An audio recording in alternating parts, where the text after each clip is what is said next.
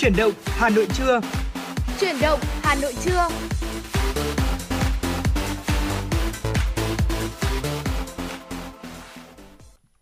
Xin được gửi lời chào tới quý vị thính giả, quý vị thân mến, chúng ta gặp lại nhau trên sóng của FM 96 Đài Phát thanh Truyền hình Hà Nội. À, chúng ta à, đang cùng đồng hành trong chuyển động Hà Nội trưa nay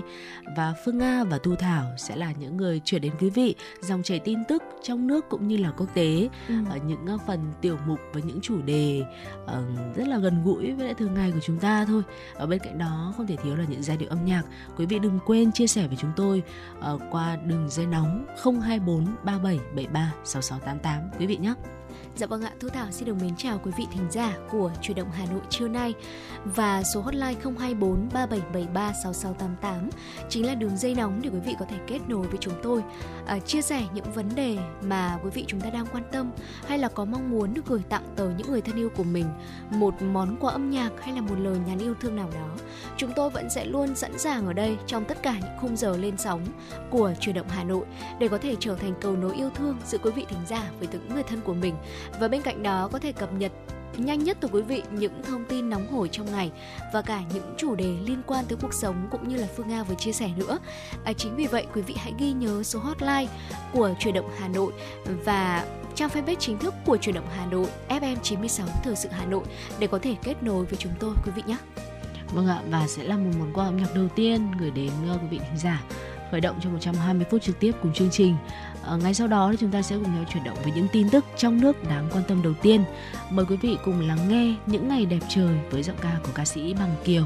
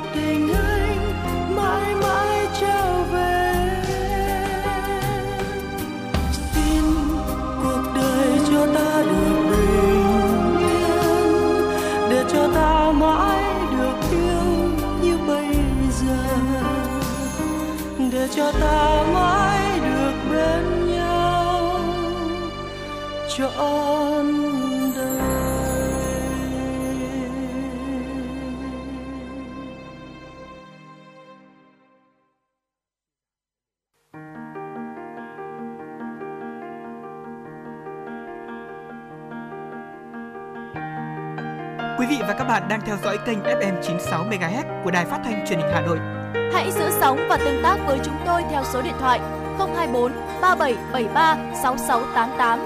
FM 96 đồng hành trên mọi nẻo đường. Quý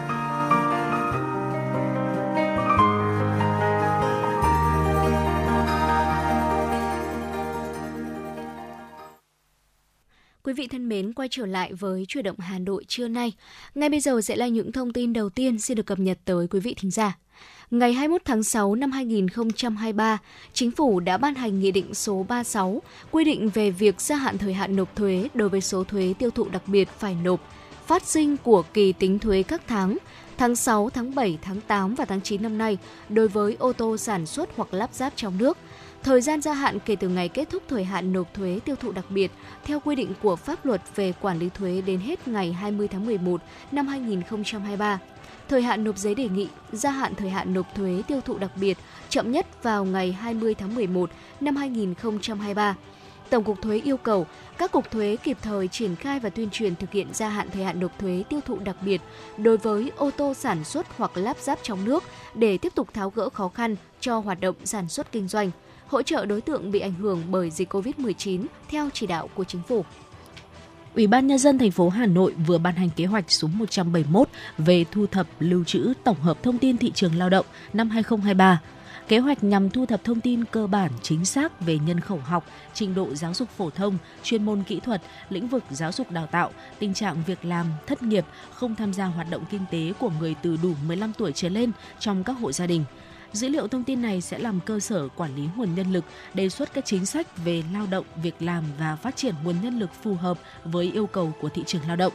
Cùng với đó, việc thu thập thông tin cơ bản về loại hình, ngành kinh tế, việc sử dụng và nhu cầu tuyển dụng lao động của người sử dụng lao động cũng là nguồn dữ liệu làm cơ sở để xác định hướng đào tạo, dạy nghề phát triển nguồn nhân lực và kết nối, cung ứng hiệu quả nguồn nhân lực phù hợp với nhu cầu của thị trường lao động. Hội chữ thập đỏ thị xã Sơn Tây đã tổ chức hội nghị sơ kết công tác hội và phong trào chữ thập đỏ 6 tháng đầu năm, triển khai nhiệm vụ trọng tâm 6 tháng cuối năm 2023. Trong 6 tháng đầu năm, Hội chữ thập đỏ thị xã Sơn Tây và các xã phường thường xuyên phối hợp với các đơn vị đẩy mạnh hoạt động nhân đạo từ thiện. Tổng trị giá các hoạt động từ thiện nhân đạo 6 tháng đầu năm đạt trên 500 triệu đồng. Phong trào hiến máu tình nguyện tiếp tục được duy trì đẩy mạnh, đã thu được trên 1.000 đơn vị máu an toàn phục vụ cấp cứu điều trị.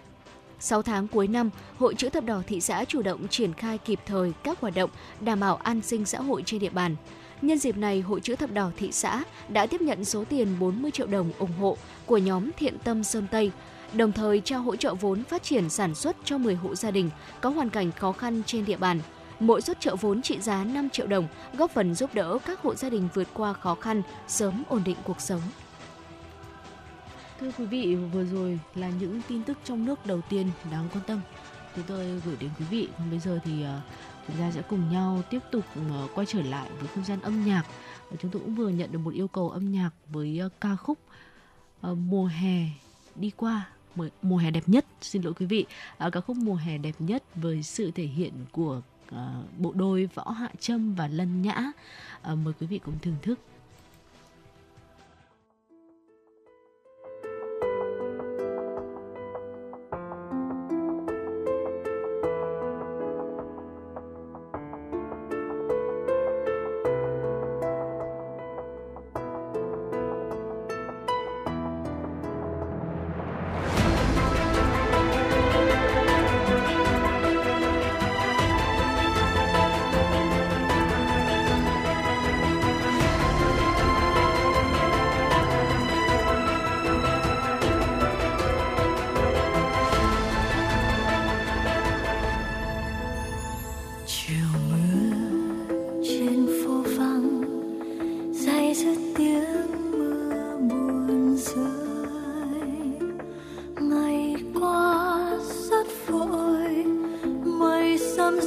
mơ.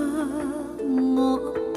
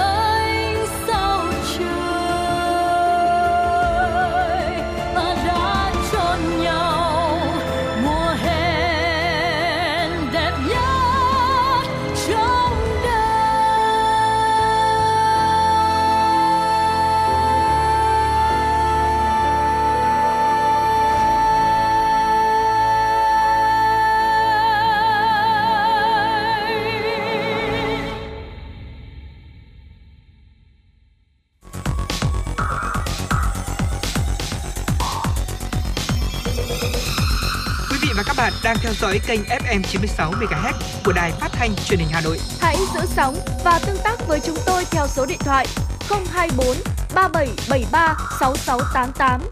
FM 96 đồng hành trên mọi nẻo đường. đường.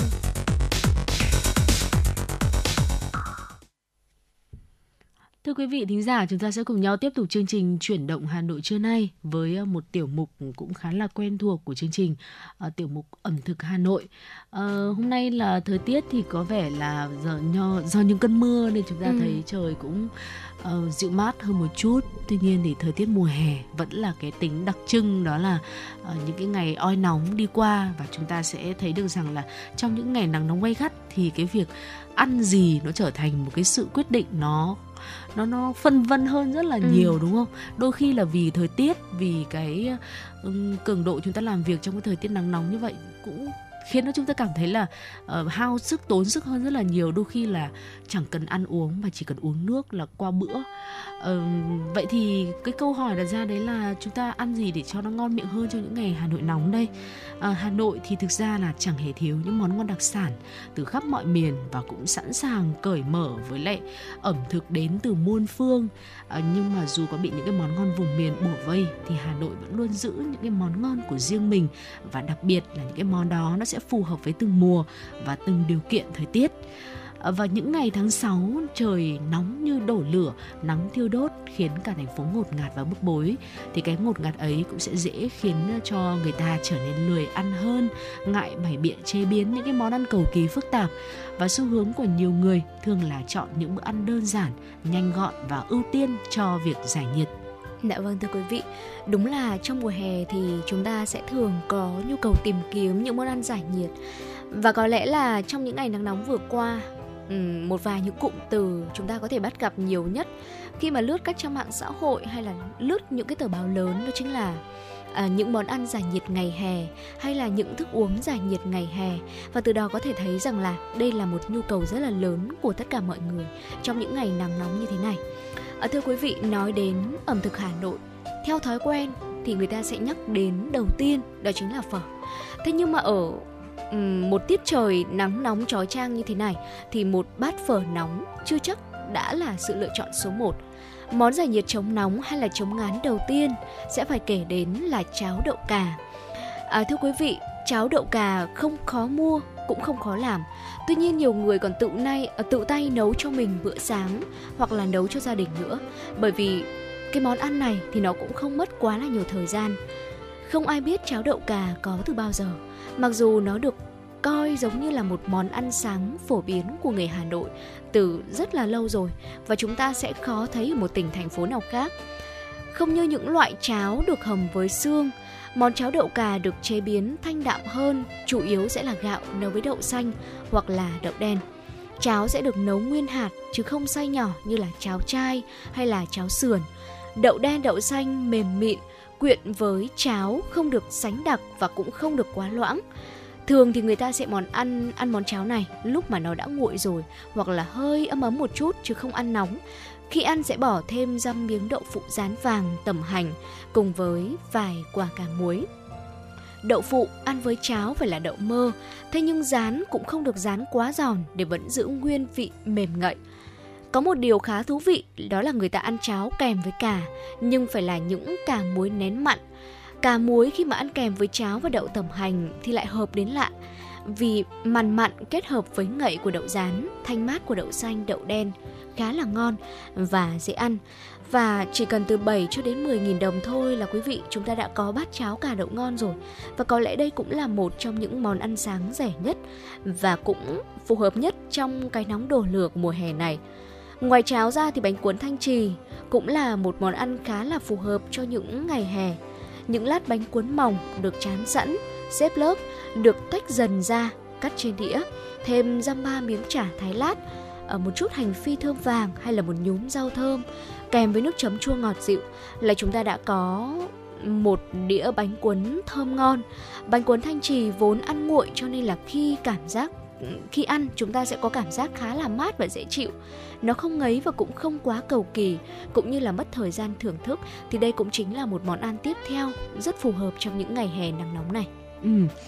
Và thì đến ban trưa thì chúng ta sẽ có những cái lựa chọn món ăn nào đây? Ở bữa trưa ở Hà Thành thì ừ, là cái thời điểm mà cũng sẽ có rất là nhiều cái lựa chọn về ẩm thực. Trong đó đầu tiên là phải kể tới bún vào cái thời điểm nắng nóng. Ừ. Ờ, nghe đến từ bún nguội thì có lẽ là khá nhiều người thắc mắc là sao lại có cái món ăn tên nghe thật là lạ lùng. À, thực ra nó chỉ là cái gọi tắt của những món bún mà không ăn cùng với lại nước dùng nóng thôi. À, lựa chọn hàng đầu cho dòng bún nguội này thì chắc chắn phải kể đến là có thể là bún chả này. Bún chả thường sử dụng loại bún rối kèm với hai loại chả nướng là chả băm và chả miếng. Nước chấm thì được pha hơi âm ấm chua thanh và ngọt dịu kèm với lại chút rau thơm đu đủ ngâm à, hoặc là có thể à, bún đậu mắm tôm cũng là thứ bún nguội mà danh tiếng và sự yêu thích của thực khách dành cho nó ngày càng tăng lên. Ờ, những vắt bún được nắm lại thành từng lá độ khoảng 3 ngón tay. Khi ăn thì người ta sẽ cắt thành từ 2 tới 3 miếng nhỏ để dễ chấm mắm tôm. Ờ, món ăn kèm trước đây vốn chỉ có đậu rán thì nay đưa được sáng tác thêm. Rất là nhiều những cái topping ăn kèm từ thịt luộc chả cốm lòng lợn chiên nem rán vào trưa hè nắng gắt ấy thế mà những cái quán bún đậu mắm tôm vỉa hè lại trở nên đông khách hơn. Có lẽ bởi vì cái sự ngon mát và cũng như là uh, cho người ta một cái cảm giác dễ ăn hơn với những cái thời tiết oi nóng. Ừ. hay là như món bún ốc nguội đây có lẽ là một món ăn đúng phải gọi là chuẩn nguội. Bởi vì các thành phần ăn kèm đều để cho nguội tuy nhiên lại vẫn giữ được độ ngon và thanh đạm nhất. Và đây cũng chính là cách ăn đặc trưng của món này. Bún được chấm với nước dùng nấu từ nước luộc ốc, giấm bỗng, thêm những con ốc mít béo ngậy. Bún ốc nguội có vị chua thanh từ giấm bỗng, vị ngọt từ ốc. Cái mát từ bún và nước dùng để nguội, giống như xua tan đi cái nóng oi ả, ban trưa vậy. Ở đây là một món ăn Thu Thảo thấy rằng là cũng khá hot, đặc biệt là vào thời điểm mùa hè. À, có rất là nhiều ý kiến trái chiều về món ăn này bởi vì ẩm thực nó sẽ phụ thuộc rất lớn vào khẩu vị của từng người. Sẽ có người cảm thấy ngon có người cảm thấy là nó không ngon hay là không phù hợp. Tuy nhiên uh, trong những ngày mà nắng nóng thì món bún ốc nguội vẫn là một món ăn được rất nhiều người đánh giá cao về độ thanh mát và đáng thử đáng để chúng ta trải nghiệm trong mùa hè. Món bánh đúc nộm cũng tương tự như vậy, đó là món ăn không thể phù hợp hơn với thời tiết trên 40 độ C. Bánh đúc nộm được làm từ những khoanh bánh đúc nhân lạc, được thái sợi vừa ăn. Người ta sẽ bỏ lên tô bánh đúc một chút dưa chuột, giá đỗ trần, rau thơm, rồi là chan thêm nước sốt làm từ lạc và vừng, được xay nhuyễn có vị chua ngọt. Nước sốt bùi béo thơm kết hợp với miếng bánh đúc mềm và các loại rau giá đỗ thì đây cũng chính là một món ăn chuẩn uh, chuẩn để chúng ta giải nhiệt trong những ngày hè này. Ừ, và phải bổ sung thêm vào những cái danh sách món ăn rất là phù hợp vào cái, cho cái thời tiết oi nóng mùa hè ở Hà Nội chúng ta có thể ăn vào bất kỳ thời điểm nào trong ngày, chứ cũng không phải là ờ, phải ờ, buổi trưa hay là buổi tối hay là buổi xế đâu. Ờ, ví dụ như là ở khu hồ tây đi, chúng ta có thể lựa chọn là món phở cuốn này ừ. rất là phù hợp vào cái thời tiết nắng nóng ăn rất là dễ ăn hay là bánh tôm hồ tây một cái đặc trưng của khu tây hồ uh, tuy nhiên thì bây giờ chúng ta uh, không cần thiết là phải lên tận tây hồ để mà được ăn phở cuốn được dạ ăn vâng bánh ạ. tôm nữa rồi đã có rất là nhiều những cái chuỗi cửa hàng họ uh, chia sẻ thương hiệu uh, của món phở cuốn của mình đúng không? Là chúng ta có thể tìm mua tìm ăn ở bất kỳ khu ở bất kỳ khu vực nào ở thành phố Hà Nội mà vẫn đảm bảo được cái độ ngon, cái độ nguyên bản của món ăn đó. Và chúng ta thấy được rằng là uh, mùa hè Hà Nội thì đúng là có những cái sự lựa chọn ẩm thực riêng để có thể là phù hợp với cái khí hậu, với cái tiết trời, với cái tâm trạng của con người Hà Nội trong cái thời tiết nắng nóng như thế này. Và đôi khi chúng ta không cần phải nghĩ ngợi quá là nhiều. Và đó chính là những cái chia sẻ của chúng tôi trong tiểu mục ẩm thực Hà Nội với những cái gợi ý về món ăn cho một cái thời tiết oi nóng của Hà Nội hôm nay thì vẫn là mưa mưa mát mẻ một chút tuy nhiên ừ. thì mấy ngày tới thì theo như dự báo thì chúng ta lại quay trở lại với lại thời tiết nắng nóng thôi. Vẫn đang ở trong tháng 6 mà và chúng ta còn một tháng 7 ở trước mắt nữa. À, chắc chắn là những cái ngày nắng nóng đỉnh điểm của mùa hè vẫn còn đang ở phía trước. À, nên là quý vị thính giả chúng ta có thể là à, tận dụng những cái danh sách gợi ý món ăn này của chúng tôi để chúng ta uh, áp dụng cho những cái thời điểm đôi khi là cảm thấy rằng là không nghĩ ra là biết ăn gì ừ. để mà cho nó ngon miệng vào cái thời điểm mà mình đang cảm thấy mệt vì nắng nóng như này chẳng hạn thì có thể sẽ là lấy ngay những cái món ăn đó vừa ngon này vừa uh, tiện vừa nhanh mà lại còn rất là hợp với lại người dân Hà Nội khi mà chúng ta đang sinh sống và làm việc ở đây những cái món ăn rất là dễ kiếm tìm là đặc sản riêng của uh, nơi mà chúng ta đang sinh sống còn bây giờ thì mời quý vị chúng ta cùng quay trở lại với lại dòng chảy tin tức của chương trình trưa nay với những tin tức trong nước đáng quan tâm tiếp theo mà chúng tôi cũng vừa mới nhận được uh, từ biên tập viên Kim Anh gửi về cho chương trình. Thưa quý vị, Cục Điện ảnh đã phát động cuộc thi sáng tác kịch bản phim truyện, phim tài liệu năm 2023-2024 hướng tới kỷ niệm 100 năm ngày thành lập Đảng Cộng sản Việt Nam. Kịch bản dự thi phải là sắc sáng tác mới, chưa tham dự các đợt tuyển chọn kịch bản để sản xuất phim, sử dụng ngân sách nhà nước, chưa đoạt giải tại bất kỳ cuộc thi sáng tác kịch bản nào trong nước, quốc tế và chưa được sản xuất phim. Kịch bản phim tài liệu đảm bảo để sản xuất phim có thời lượng từ 30 đến 45 phút. Kịch bản phim truyện đảm bảo để sản xuất phim có thời lượng từ 90 đến 120 phút. Nội dung kịch bản dự thi về Đảng Cộng sản Việt Nam sự nghiệp xây dựng bảo vệ Tổ quốc dưới sự lãnh đạo của Đảng, công cuộc xây dựng đất nước Việt Nam, dân giàu, nước mạnh, dân chủ, công bằng văn minh, về những nhà lãnh đạo xuất sắc của Đảng trong chặng đường 100 năm lịch sử vẻ vang của Đảng. Ban tổ chức nhận kịch bản dự thi từ ngày 1 tháng 2 năm 2024 đến ngày 1 tháng 4 năm 2024 tại Cục Điện ảnh số 147 Hoàng Hoa Thám, quận Ba Đình, Hà Nội. Email sáng tác kịch bản.cga a.gmail.com Chuyển sang một thông tin đáng quan tâm khác, theo thông tin được Công an thành phố cung cấp hôm qua, Phòng An ninh Chính trị Nội bộ Công an thành phố đã tổ chức hội nghị trao đổi hướng dẫn công tác công an trong phối hợp đảm bảo an ninh kỳ thi. Công an thành phố đã phân công nhiệm vụ cho công an các đơn vị có liên quan và công an quận huyện thị xã theo chức năng nhiệm vụ triển khai công tác bảo vệ an ninh, an toàn kỳ thi. Theo kế hoạch, công an quận, huyện, thị xã chịu trách nhiệm toàn diện về công tác bảo đảm an ninh trật tự và phòng chống cháy nổ tại các địa điểm thi trên địa bàn, chủ động phối hợp với phòng giáo dục đào tạo, các trường trung học phổ thông, trung tâm giáo dục nghề nghiệp, giáo dục thường xuyên, nắm tình hình công tác tổ chức kỳ thi, phối hợp kiểm tra công tác chuẩn bị cơ sở vật chất phục vụ kỳ thi, lắp đặt camera giám sát phòng bảo quản đề thi bài thi, lực lượng công an có trách nhiệm phát hiện, xử lý kịp thời các hành vi vi phạm pháp luật, phòng ngừa cháy nổ, phối hợp giải quyết tốt các vấn đề về trật tự công cộng và ùn tắc giao thông xung quanh các điểm thi. Ngày hôm qua tại Hà Nội, Trung ương Đoàn Tổ chức Giáo dục IIG Việt Nam, Bộ Lao động Thương binh và Xã hội đã tổ chức lễ tổng kết và trao giải quốc gia cuộc thi vô địch tin học văn phòng thế giới Việt Theo và vô địch thiết kế đồ họa thế giới ACP mùa giải năm 2023 Tại buổi lễ, ban tổ chức đã trao giải cho 6 quán quân của cuộc thi vô địch tin học văn phòng thế giới Việt Theo năm 2023 và ba nhà vô địch cuộc thi vô địch thiết kế đồ họa thế giới ACP.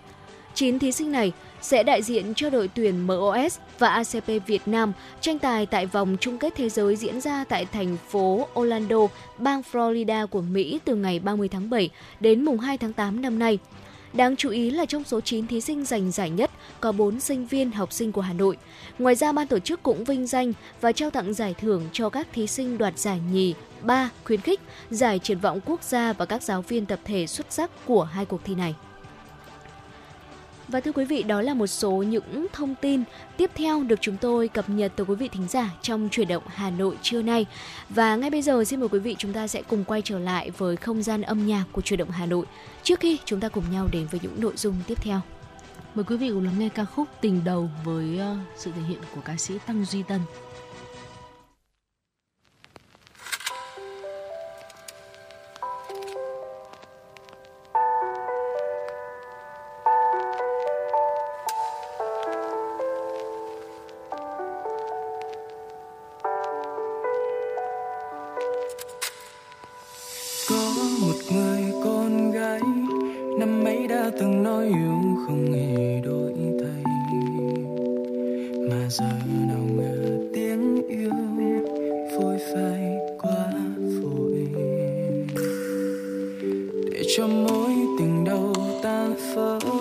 Chôn giấu trong từng giấc mơ khi còn có nhau. Tình đầu là tình dở dàng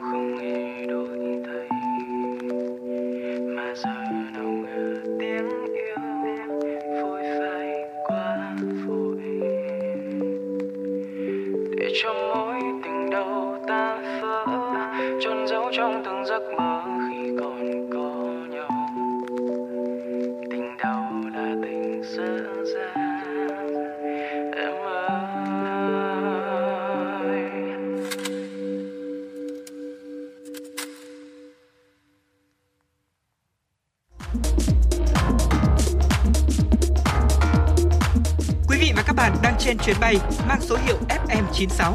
Hãy thư giãn, chúng tôi sẽ cùng bạn trên mọi cung đường. Hãy giữ sóng và tương tác với chúng tôi theo số điện thoại 024 3773 6688.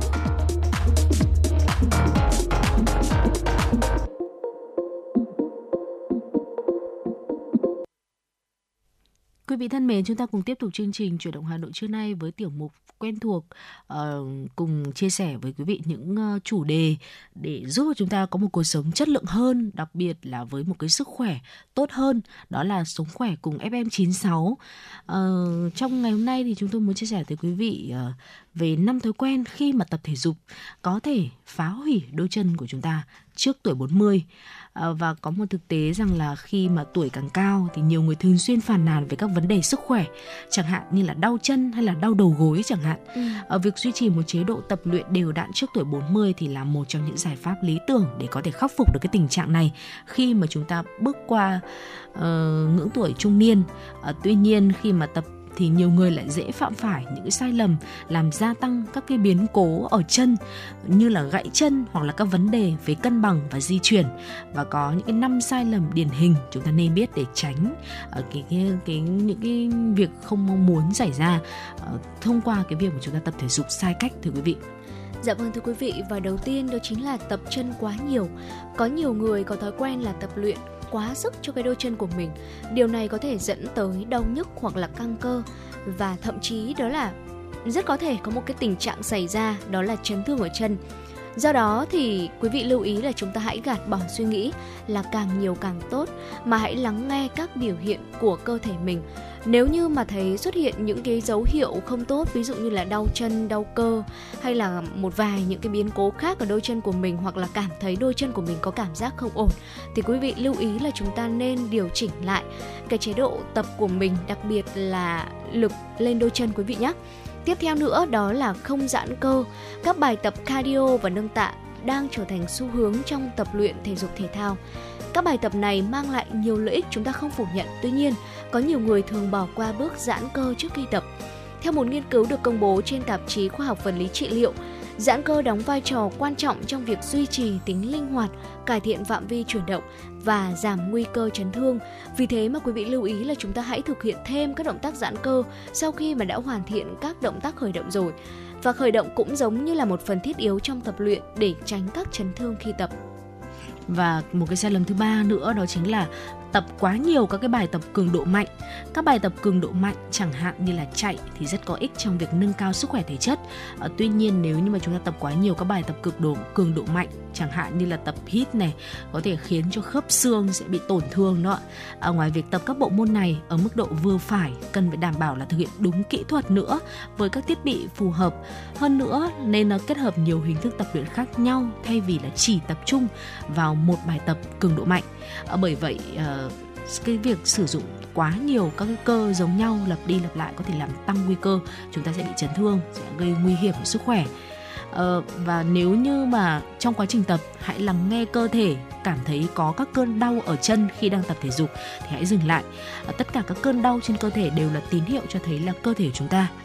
đang không khỏe. Nếu có các cơn đau ở chân thì nên dừng tập thể dục ngay lập tức và tới các cơ sở y tế chuyên khoa để được thăm khám. Việc dành thời gian để cho hệ cơ xương khớp phục hồi là một điều rất là quan trọng. Ừ. Và cuối cùng đó là cho dù chúng ta có một chế độ tập luyện phù hợp như thế nào chăng nữa, chúng ta có tập luyện thể dục thể thao nhiều như như thế nào chăng nữa mà không có một chế độ uh, ăn uống không khoa học thì quý vị chúng ta cũng sẽ không thể đạt được một cái sức khỏe tối ưu có nhiều người nghĩ rằng là để có hệ xương khỏe mạnh thì chỉ cần tập luyện như vậy là đủ. Tuy nhiên, một yếu tố quan trọng ngoài việc tập luyện để có đôi chân săn chắc và khỏe mạnh, đó là một chế độ ăn uống khoa học. Dinh dưỡng sẽ đóng một vai trò quan trọng trong việc điều chỉnh cân nặng. Thừa cân có thể gây áp lực lên các khớp xương, làm tăng nguy cơ đau hông, đau đầu gối và thậm chí là thoái hóa khớp về lâu dài. Chính vì thế mà quý vị hãy thiết lập một chế độ ăn uống cân bằng với đủ lượng protein, vitamin và khoáng chất lành mạnh để hỗ trợ kiểm soát cân nặng ở mức hợp lý và từ đó giúp cho đôi chân của mình chắc khỏe hơn ở độ tuổi ngoài 40. À, thưa quý vị, ờ, Colin Jeman, giám đốc dinh dưỡng của WebMD có cho biết là một chế độ ăn uống lành mạnh có thể giảm thiểu đáng kể nguy cơ mất xương và loãng xương khi mà bạn già đi và không bao giờ là quá muộn để bạn bắt đầu làm điều này. Theo đó thì vị giám đốc cho biết có hai yếu tố quan trọng nhất đối với bộ xương, đó là canxi và vitamin D. Viện Y học Hoa Kỳ khuyến nghị lượng canxi cần thiết mỗi ngày đối với người trưởng thành đó là 1.000 mg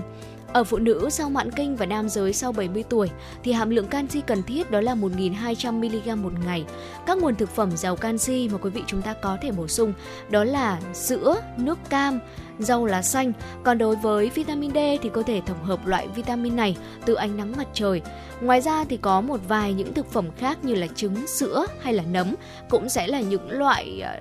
đồ ăn thức uống cung cấp một nguồn vitamin D rất dồi dào mà quý vị chúng ta có thể bổ sung cho bản thân mình nhé. Ừ, vâng, bên cạnh một uh, cái chế độ tập luyện um, vừa đủ với lại cơ thể của mình với cái cường độ mà nó rất là uh, khoa học bên cạnh đó là chế độ ăn uống đúng cách cũng sẽ là yếu tố rất là quan trọng song hành để chúng ta có thể duy trì và giữ cho mình một cái nền sức khỏe thật là tốt không chỉ là cho thời điểm hiện tại mà còn là cho cái thời điểm à, về sau khi mà tuổi tác của chúng ta đã tăng lên nhưng mà vẫn có được cái sức khỏe tốt là cũng nhờ cái việc mà khi còn trẻ chúng ta đã ăn uống và tập luyện một cách khoa học và đúng cách. À, hy vọng rằng là với những thông tin vừa rồi thì sẽ giúp cho quý vị thính giả chúng ta lưu tâm hơn tới sức khỏe của mình. Uh, dành thời gian ra một chút mỗi ngày chỉ khoảng 30 phút thôi đúng không? Ít nhất là 30 phút để ừ. chúng ta có thể là vận động. Uh, cơ thể chúng ta cho được linh hoạt hơn và cũng sẽ là có những cái hoạt động thể chất giúp cho uh, sức khỏe của chúng ta nó sẽ được ổn định ở cái mức đấy là uh, tốt thay vì là bị cảm thấy là rệu dạo quá đặc biệt là với những ai mà chúng ta làm công việc văn phòng ngồi một chỗ um, ít nhất là 8 tiếng đồng hồ. Nếu như mà không có những cái khoảng thời gian giãn ra vận động thể chất thì chắc chắn là sẽ không hề tốt cho sức khỏe của chúng ta một chút nào. Um, còn bây giờ thì mời quý vị chúng ta sẽ cùng quay trở lại với lại âm nhạc của FM96 trước khi đến với những tin tức quốc tế ở phía sau của chương trình Mời quý vị cùng lắng nghe ca khúc Lời chưa nói với sự thể hiện của ca sĩ Trần Thu Hà.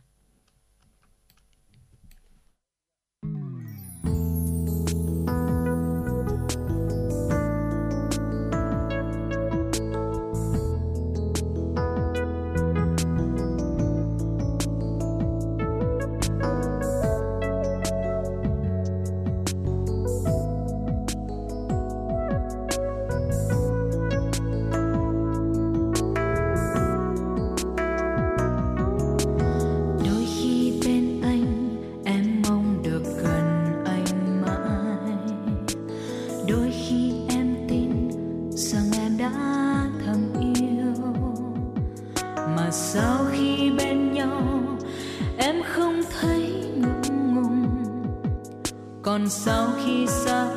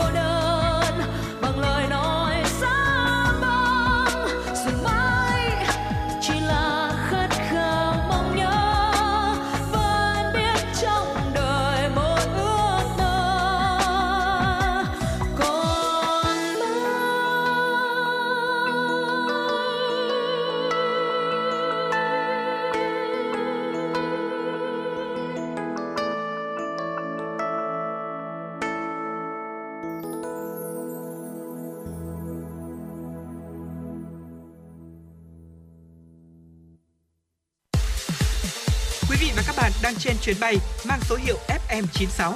Hãy thư giãn, chúng tôi sẽ cùng bạn trên mọi cung đường. Hãy giữ sóng và tương tác với chúng tôi theo số điện thoại 024 3773 6688. Quý vị thân mến, ngay bây giờ sẽ là những tin tức quốc tế đáng quan tâm chúng tôi vừa nhận được từ biên tập viên Kim Anh. Thưa quý vị, Indonesia vừa chính thức công bố chấm dứt đại dịch COVID-19 tại nước này và coi đây là bệnh đặc hữu. Phát biểu với báo chí, Tổng thống Joko Widodo nêu rõ, sau hơn 3 năm chiến đấu chống lại đại dịch COVID-19, chính phủ Indonesia đã quyết định hủy bỏ tình trạng đại dịch.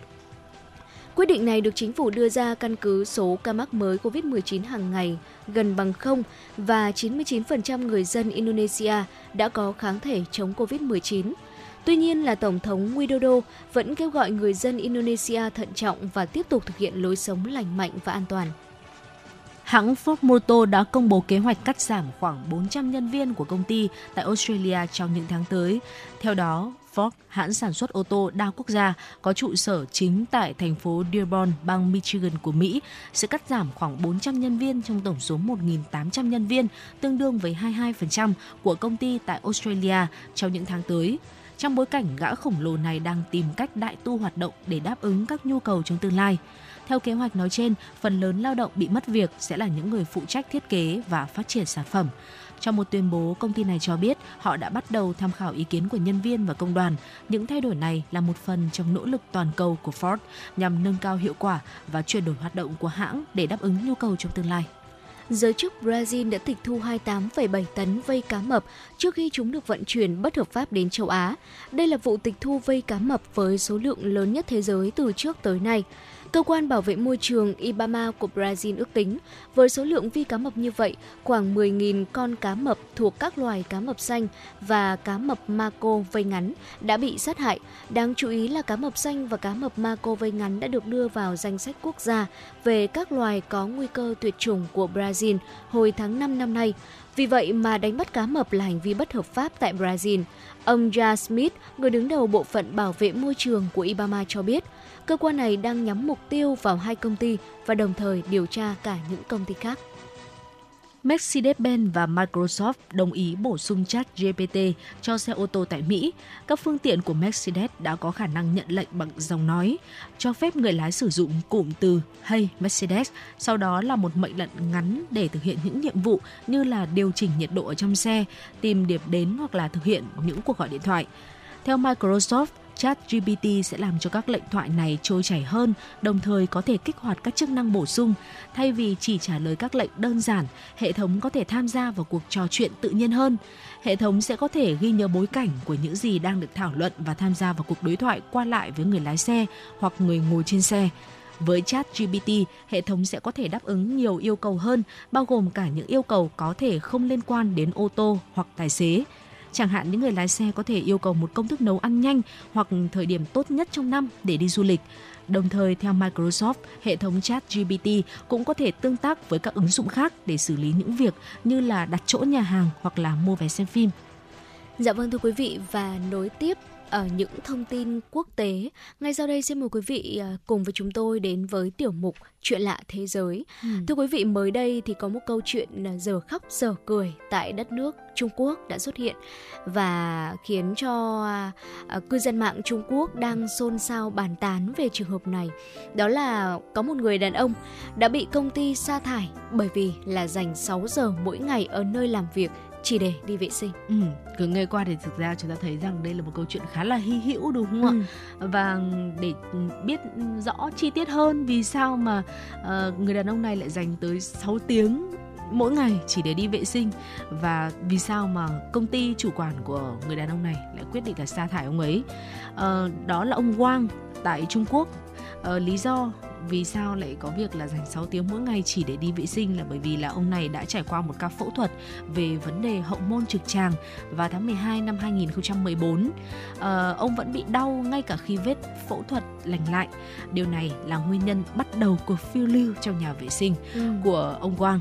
Theo hồ sơ của công ty giấu tên ở Thiên Tân từ ngày mùng 7 đến ngày 17 tháng 9 của năm 2015 thì người đàn ông tên Wang đi toilet tổng cộng là hết 22 lần. Anh sử dụng nhà vệ sinh từ 2 đến 3 lần trong mỗi ca làm và mỗi lần đi thì phải kéo dài từ 47 phút đến 3 giờ đồng hồ. Ừ. Và công ty này đã quyết định chấm dứt hợp đồng của ông Wang từ ngày 23 tháng 9 năm 2015. À, tuy nhiên vì không thể chấp nhận chuyện mình bị đuổi việc vì lý do này nên anh Wang đã đề đệ đơn kiện công ty. Ông yêu cầu công ty là tiếp tục hợp đồng lao động và được phục hồi vị trí về công tác. À, cuối cùng thì à, đã có kết quả từ tòa án đưa ra là phán quyết rằng ông Wang ở trong nhà vệ sinh mỗi ngày kéo dài vượt quá nhu cầu sinh lý hợp lý bình thường và nam nhân viên đã thua kiện trong nỗ lực lấy lại công việc của mình theo Insider. Vâng, có thể thấy là uh, cái cái tính kỷ luật trong công ty này cũng rất là cao ừ. đúng không? Khi mà họ có những cái công cụ để mà theo dõi được cái thời gian ông Hoàng đi vệ sinh ờ, mỗi lần trong ca làm như thế nào và đã tổng kết ra được cái thời gian đi vệ sinh mỗi ngày của ông nó tới tận 6 tiếng đồng hồ thì thực sự là đây là một cái con số mà không người bình thường nào và chúng ta uh, mắc phải cả. Nên là cái việc mà uh, ra cái quyết định sa thải nhân viên này vì cái vấn đề sức khỏe mà uh, anh đang gặp phải thì cũng là một cái quyết định mà chúng ta có thể hiểu được. Dạ vâng thưa quý vị, ờ, anh này thì gia nhập công ty vào khoảng tháng 4 năm 2006 cho đến tháng 12 năm 2014 một khoảng thời gian làm việc cũng khá là dài đúng không ạ? Bởi vì lý do sức khỏe cá nhân cho nên là anh đã buộc phải dành thời gian từ 3 cho đến 6 giờ mỗi ngày trong nhà vệ sinh và đặc biệt nữa đó lại là khoảng thời gian mà anh đi làm ờ, câu chuyện người đàn ông bị sa thải vì dành quá nhiều thời gian để đi làm à, lập tức gây xôn xao mạng xã hội xứ chung à, ờ, có một vài những người dùng mạng đã bình luận và đánh giá rằng là um, công ty nào mà chấp nhận chuyện đi vệ sinh đến 3 4 tiếng mỗi ngày trong khi mà giờ làm việc văn phòng chỉ 8 tiếng tức là người này cũng khá là đồng tình với quyết định được đưa ra từ phía công ty đúng không ạ? Đó và bên cạnh đó thì cũng có rất là nhiều những cái ý kiến bình luận trái chiều khác nữa và trước đó thì một công ty kiến uh, thiết kế kiến trúc ở thành phố Thâm Quyến tại tỉnh Quảng Đông khiến cho mạng xã hội xôn xao khi mà sa thải nhân viên bởi vì chỉ chỉ vì là không xả nước bồn cầu hay là không rửa tay sau khi mà đi vệ sinh. Ở theo giám đốc nhân sự thì những nhân viên như vậy không có phẩm chất cơ bản, không có tinh thần trách nhiệm với chính bản thân mình và người khác. Do vậy thì họ không thể làm tốt được công việc thiết kế, không xứng đáng là nhà thiết kế hay là kiến trúc sư hoặc là nhà quy hoạch và không phù hợp với những điều kiện làm việc cũng như là yêu cầu của những công ty này. Ừ, vâng, qua cái câu chuyện vui vừa vui mà cũng là vừa lạ vừa rồi mà chúng tôi chia sẻ tới quý vị thì có thể thấy rằng là uh, rút ra được rằng là sức khỏe vẫn là trên hết đúng không ạ? Ừ. Uh, nếu như chúng ta có một sức khỏe tốt thì chúng ta có thể làm được tất cả mọi thứ mà nó không bị uh, ngăn trở hay là gặp phải cái khó khăn nào trong cuộc sống hàng ngày lẫn trong công việc. Ở bên cạnh đó thì thấy được rằng cái một cái kỷ luật rất là nghiêm khắc bên các uh, công ty của đất nước Trung Quốc ờ, đối với lại nhân sự của mình và chúng ta cũng uh, rút ra là nếu như mà đi làm mà có thể là duy trì được một cái kỷ luật tốt như vậy thì cũng sẽ rất là thuận lợi cho cái môi trường làm việc của mình. Uh, còn bây giờ thì uh, chúng ta kết tạm tạm kết lại tiểu mục uh, chuyện lạ thế giới để cùng quay trở lại với không gian âm nhạc với một ca khúc cuối cùng trong khung giờ đầu tiên của chương trình chủ động Hà Nội trưa nay trước khi đến với 60 phút trực tiếp tiếp theo của chuyển động Hà Nội trưa cùng Phương hào và Thu Thảo. Mời quý vị cùng lắng nghe ca khúc Ai chung tình được mãi với một ờ, phần thể hiện lại phần cover của ca sĩ Hoài Lâm.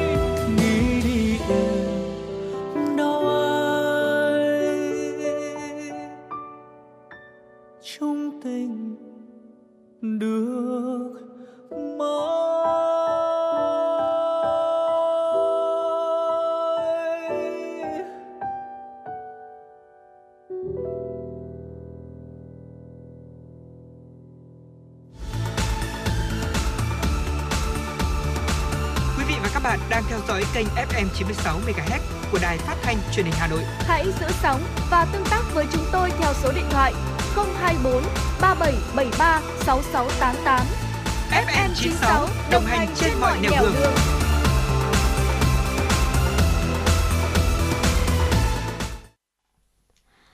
thính giả, chúng ta đang cùng nhau đến với khung giờ thứ hai của chuyển động Hà Nội từ 11 giờ tới 12 giờ. Và trong khung giờ tiếp theo này vẫn sẽ còn rất nhiều, những thông tin mà chúng tôi cập nhật để truyền tới quý vị và cả những giai điệu âm nhạc nữa. Và ngay bây giờ sẽ là những thông tin tiếp theo. Thưa quý vị, vào chiều ngày hôm qua, Tổng Bí thư Nguyễn Phú Trọng đã tiếp Thượng tướng Alvaro Lopez Mira, Ủy viên Bộ Chính trị, Bộ trưởng Bộ các lực lượng vũ trang cách mạng Cuba, đang thăm chính thức Việt Nam. Chúc mừng những kết quả quan trọng mà Đảng, Nhà nước, nhân dân Cuba đạt được. Tổng Bí thư Nguyễn Phú Trọng khẳng định Việt Nam sẽ cố gắng hết sức mình trong điều kiện và khả năng của Việt Nam để giúp Cuba. Tổng Bí thư đánh giá cao những kết quả trong hợp tác quốc phòng giữa hai nước, đề nghị hai bên tăng cường hợp tác thiết thực hiệu quả, phù hợp với lợi ích của mỗi nước vì hòa bình, phát triển trong khu vực và trên thế giới. Nhân dịp này, Tổng Bí thư Nguyễn Phú Trọng gửi lời thăm hỏi thân thiết tới đồng chí Ron Castro, đồng chí Miguel Díaz-Canel, các đồng chí lãnh đạo Cuba và bày tỏ mong muốn đón các đồng chí lãnh đạo Đảng và Nhà nước Cuba thăm lại Việt Nam. Đồng chí Alvaro Lopez Mira cảm ơn sự hợp tác giúp đỡ của Đảng, Nhà nước, nhân dân và quân đội Việt Nam báo cáo với Tổng Bí thư Nguyễn Phú Trọng về kết quả hợp tác giữa quân đội hai nước thời gian qua, khẳng định sẽ phối hợp chặt chẽ với Bộ Quốc phòng Việt Nam để triển khai thực hiện tốt các nội dung hợp tác song phương, góp phần tăng cường củng cố quan hệ hữu nghị đặc biệt giữa hai đảng, hai nhà nước, nhân dân và quân đội hai nước. Trong chuyến thăm cấp nhà nước tới Việt Nam từ ngày 22 đến ngày 24 tháng 6 năm 2023, Tổng thống Hàn Quốc Yoon suk yeol và phu nhân đã thăm Đại học Quốc gia Hà Nội và giao lưu với các học viên tiếng Hàn Quốc. Phát biểu tại buổi đón tiếp, Tổng thống Hàn Quốc bày tỏ niềm vui được đến thăm Việt Nam và Đại học Quốc gia Hà Nội. Ông nhận xét, Đại học Quốc gia Hà Nội có những nét tương đồng như Đại học Quốc gia Seoul của Hàn Quốc và đều là những cơ sở giáo dục đại học có tầm quan trọng trong việc đào tạo nhân tài cho đất nước. Tổng thống Hàn Quốc Jun suk yeol mong rằng Đại học Quốc gia Hà Nội sẽ sớm hoàn thiện xây dựng các cơ sở vật chất, khuôn viên tại cơ sở Hòa Lạc để xứng tầm với vị thế đại học hàng đầu của Việt Nam.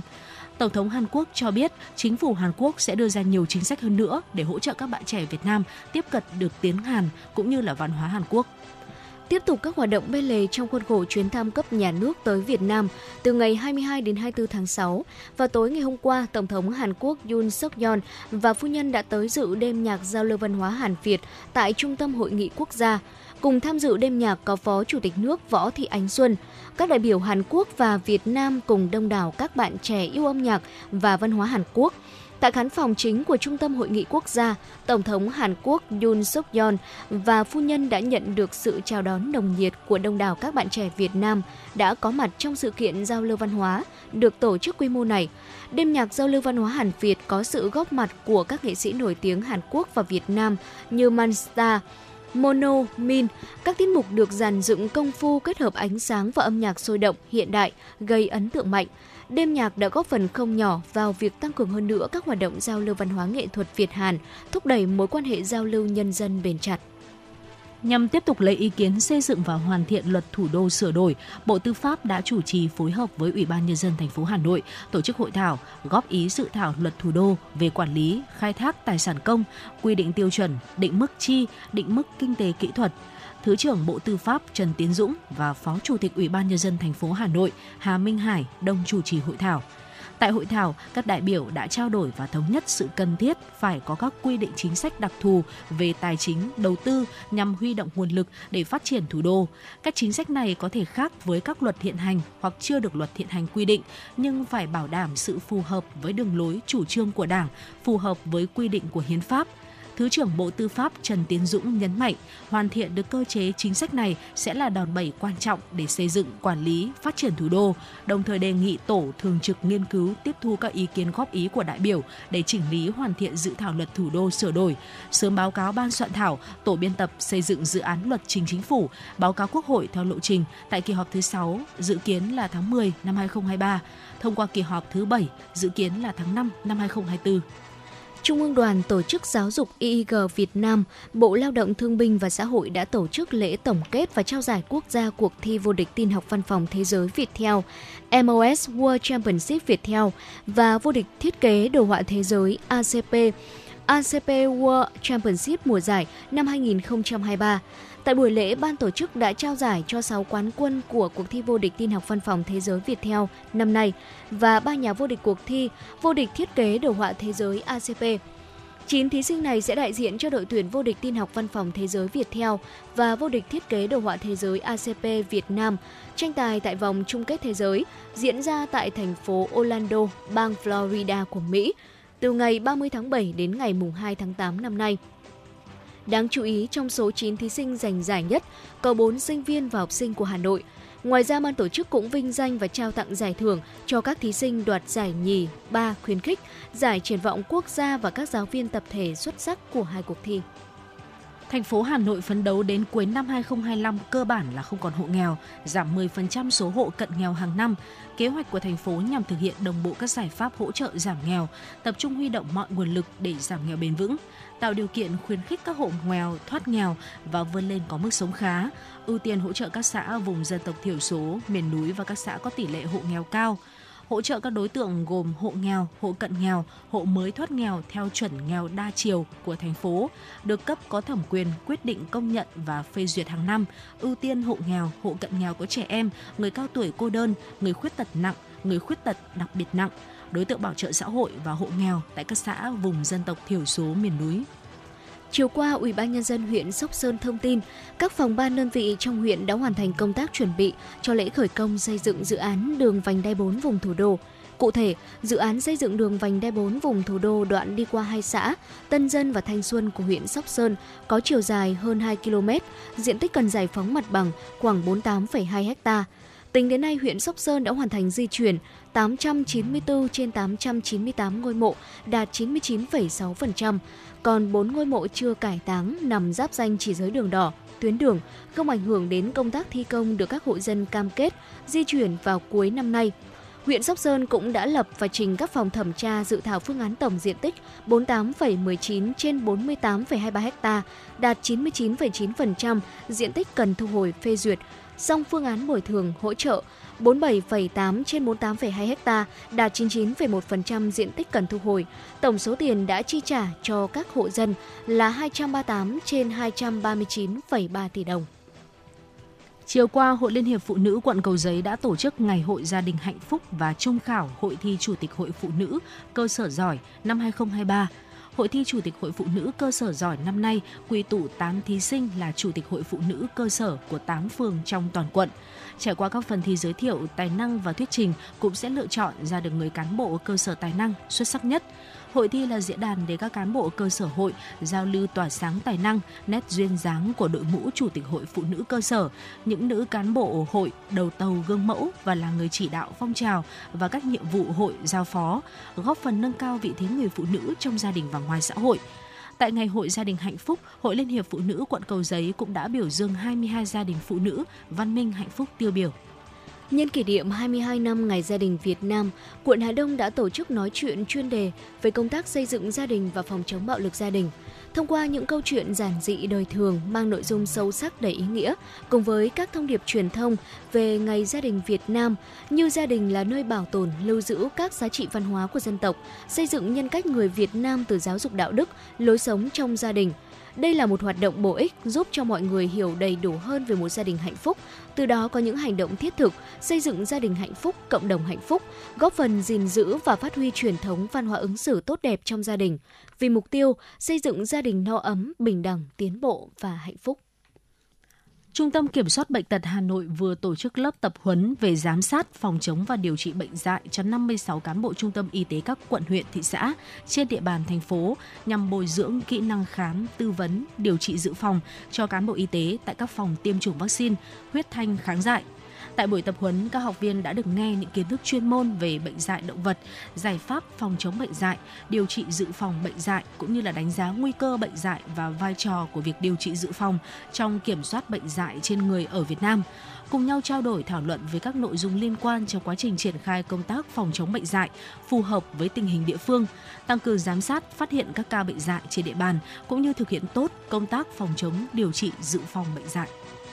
Thưa quý vị, hướng tới kỷ niệm 76 năm Ngày Thương binh Liệt sĩ 27 tháng 7, Bệnh viện Đa khoa huyện Ba Vì phối hợp với Ban Chỉ huy quân sự huyện tổ chức khám bệnh, tư vấn sức khỏe và cấp phát thuốc miễn phí cho 210 đối tượng chính sách, người có công trên địa bàn xã Minh Châu. Các y bác sĩ của bệnh viện thực hiện tư vấn sức khỏe, khám chuyên khoa mắt, tai mũi họng, răng hàm mặt, nội tổng hợp, thực hiện siêu âm điện tim, đo huyết áp và cấp phát thuốc miễn phí sự phối hợp của bệnh viện với các cơ quan đơn vị thể hiện sự chung sức đồng lòng của các cấp các ngành, các tổ chức đoàn thể, cùng sẻ chia đối với các đối tượng chính sách người có công, đặc biệt là công tác chăm sóc sức khỏe, đồng thời động viên kịp thời các đối tượng chính sách người có công, tăng cường mối đoàn kết quân dân trên địa bàn, đưa công tác khám bệnh chăm sóc sức khỏe cho các đối tượng chính sách trở thành phong trào sâu rộng trong toàn huyện. Bệnh viện Nhi Trung ương vừa tiếp nhận điều trị hai trường hợp trẻ mắc tay chân miệng có biến chứng viêm não. Tiến sĩ bác sĩ Nguyễn Văn Lâm, Giám đốc Trung tâm Bệnh nhiệt đới Bệnh viện Nhi Trung ương cho biết, từ đầu năm đến nay, Bệnh viện Nhi Trung ương tiếp nhận hơn 1.200 trẻ mắc tay chân miệng đến khám với gần 500 trẻ phải nhập viện điều trị, trong đó có từ 20 đến 30% nhiễm virus EV71. Tại nhiều tỉnh thành trên cả nước, thời gian gần đây cũng đã ghi nhận số ca mắc tay chân miệng gia tăng mạnh và nhiều trẻ trở nặng phải thở máy lọc máu. Do bệnh tay chân miệng chuyển biến nhanh, khó lường nên khi phát hiện trẻ mắc bệnh, gia đình nên đưa con đến khám tại các cơ sở y tế để được tư vấn về cách chăm sóc, cách phát hiện triệu chứng nặng, từ đó kịp thời điều trị. Cha mẹ không nên tìm hiểu trên mạng rồi là tự ý dùng thuốc, có thể khiến bệnh của trẻ nặng thêm. Ngoài Điện Biên xuất hiện 13 ca bệnh than tại ba ổ dịch, ở một số tỉnh phía Bắc như Lai Châu, Hà Giang cũng đã phát hiện căn bệnh này. Các bệnh nhân đều liên quan đến việc trực tiếp giết mổ hoặc ăn châu bò mắc bệnh chết. Để chủ động phòng chống lây nhiễm bệnh than từ động vật sang người, Cục Y tế Dự phòng Bộ Y tế đề nghị đơn vị trên địa bàn theo dõi chặt chẽ tình hình sức khỏe của những người tham gia giết mổ và sử dụng cùng nguồn thịt châu bò với các trường hợp mắc và những người tiếp xúc gần với ca bệnh nhằm dự phòng và điều trị kịp thời. Các địa phương tăng cường truyền thông về các biện pháp phòng lây nhiễm bệnh than từ động vật sang người, khuyến cáo người dân không giết mổ và sử dụng thực phẩm từ châu bò, ngựa, ốm chết và không rõ nguồn gốc. Thưa quý vị, đó là những tin tức đáng quan tâm mà biên tập viên ờ, Minh Thơm đã gửi về cho chúng tôi. Còn bây giờ thì mời quý vị cùng đến với ca khúc ờ, Người ôm pháo hoa với ca sĩ Đông Nhi để có thể thư giãn trong giây lát.